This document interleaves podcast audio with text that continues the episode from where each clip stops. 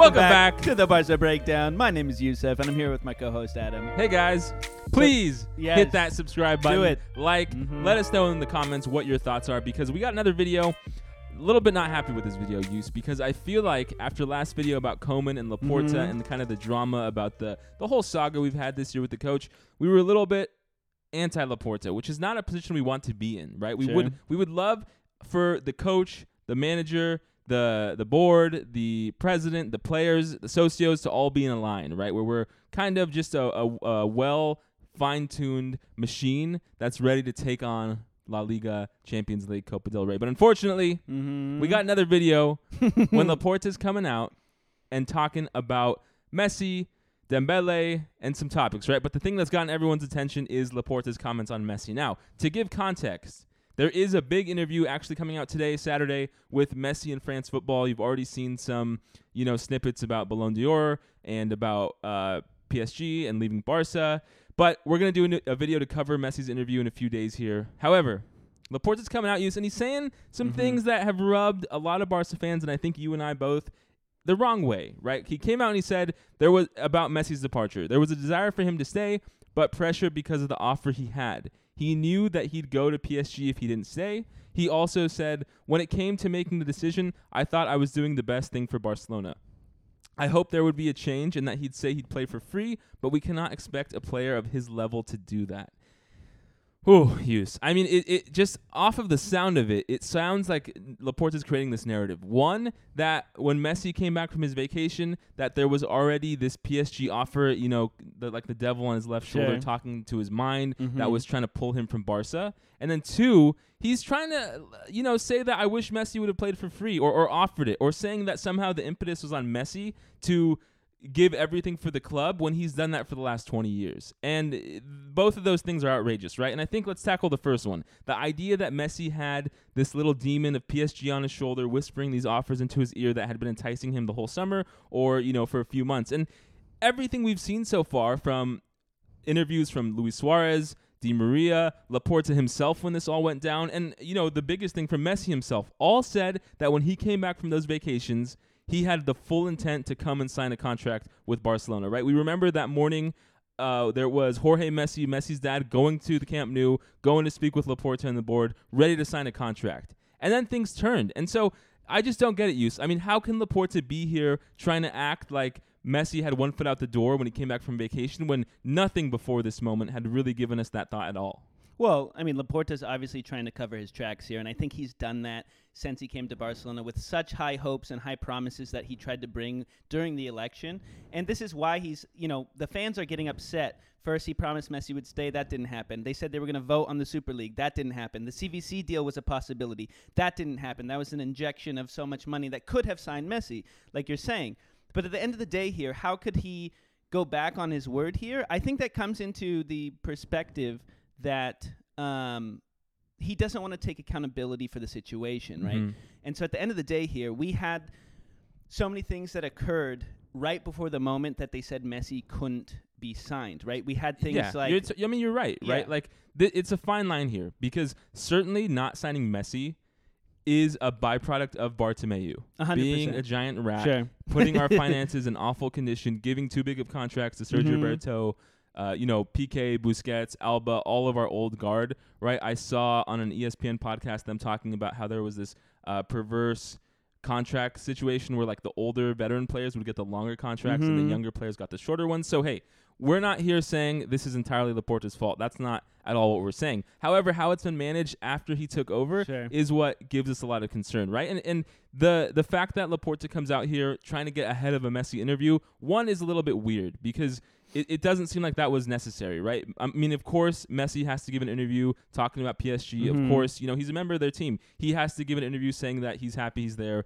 blah, blah, blah. And I don't think that I don't think if if Barca had treated him right and done all they could, but the finances were bad because of Bartomeu, that Messi would come out and, and say anything bad about Barca. Sure. And so the fact that Laporta thinks he has to get ahead of a Messi interview makes it seem like there was something there that wasn't entirely good on the board side and Laporta's side. Well, I think that he was hiding things. There had to be a fact that Laporta knew that they weren't going to be able to sign Messi, right? There's things like Mhm.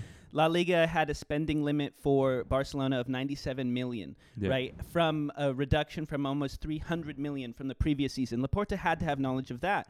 Then it goes around to um, Well, it goes around to the fact that you know, and this was a big narrative when Messi uh-huh. and the contract negotiations turned down, right? Is Sure. Messi was accepting. Yeah. Lionel Messi accepted a 50% 50%, pay yeah. cut, right? And now Laporta is saying, I wish he would have played for free. But at the time, I think we all remember there was this huge narrative that it wasn't even uh, a possibility because Spanish laws had a rule that you couldn't take more than a 50% pay cut on a job. Mhm. And that didn't just apply to soccer football, it applied to all aspects of the labor market in Spain.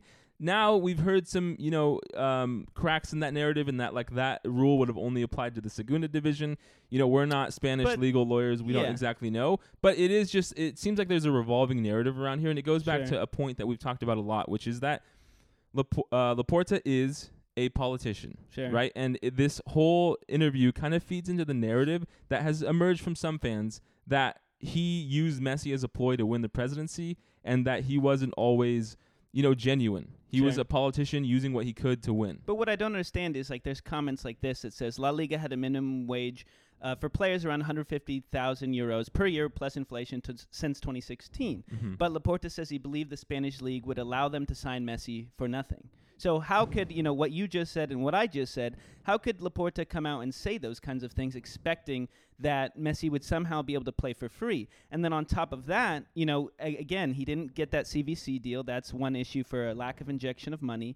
And then he also said we didn't have uh, the results of due diligence process at the time, and we thought we had to move. Uh, we had more of a margin Yeah. to work with than we did. Which kind of plays into two narratives, right? Sure. One, the CVC deal on the face of it, I Mhm. understand why Barcelona and Real Madrid don't want it. So I don't necessarily um, blame Laporta for the fact that he didn't accept that deal, especially with their allegations that La Liga didn't get, you know, the big clubs, Barca and Real Mhm. Madrid involved in the negotiations. And then, you know, Koeman is talking about an issue, and I'm not sure if it, it, it reflects poorly on the Laporta board or if it does on the Bartomeu. I mean, surely it does on Bartomeu, but you know, we talked about this in our last video. It just seems like every week new financial information comes out that's worse and worse. And so it just seems like the the gravity of our awful financial situation has just never been fully uh, accepted and the, the information's not readily available for us to accept. And so what what I what bothers me is I okay, think it's tactical though. They're Well, releasing it slowly to make it seem like they didn't know, but I think they had all the pieces to the puzzle. That that's a lot of conjecture. I mean that that would really be the ultimate like politician's game of Mhm. like slowly leaking information that you already knew just so Sure. that you know the fans don't get upset and understand that you were lying about trying to sign Messi in the first place. I don't know. I mean, it it doesn't make us too happy, right? Sure. Like I, I would just love a situation in which we could move on from the Messi saga. Of course, that doesn't mean move on from Messi. He's the, our greatest player of all time. He is the greatest player of all time. He is the Copa America champion. Someone who doesn't like that much, but you know, we, we, we get it. towards us. We get it. Messi Yeah. left, and we're we're moving on, and we're we're trying Mhm. to turn the page. And having Laporta kind of you know pick on that scab and and like reopen it, it just seems unnecessary, and it seems like his only motive for doing so is to get a better narrative around his presidency.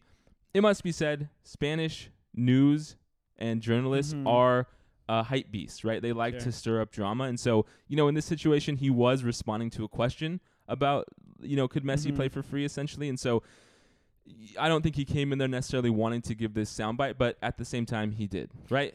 But what if he came out with uh, plans and news in terms of improving Barcelona's financial situation, Yeah. cutting the wages, which they did for some of these senior players, but also cutting the contracts, also not signing unnecessary contracts like signing Sergio Roberto, Mhm. I think is unnecessary. And well, it, Um, it does seem like it's a little bit of a way for him to get the heat off of the Koeman situation, sure. right? That's true. That was our last video. You can check it out. But we talked a lot about the way in which Koeman has, uh, Laporta has moved his goalposts with Koeman so many times, sure. and it just seems like he's not ready to take the the job of firing Koeman, which is fine. But if you're if you're not going to fire Koeman, then we don't need these leaks to the media all the time about three games here, three Mhm. games there, about how you're how you're going to do something different if Barca are losing. it just Barca have been losing, and there have not been consequences, Yeah. which Laporta said there would be. Right? It doesn't seem like he's taking responsibility or an accountability for the things that he's putting out and the Mhm. promises he's making. And that's really where it boils down to our difficulty in accepting something like those things that Laporta's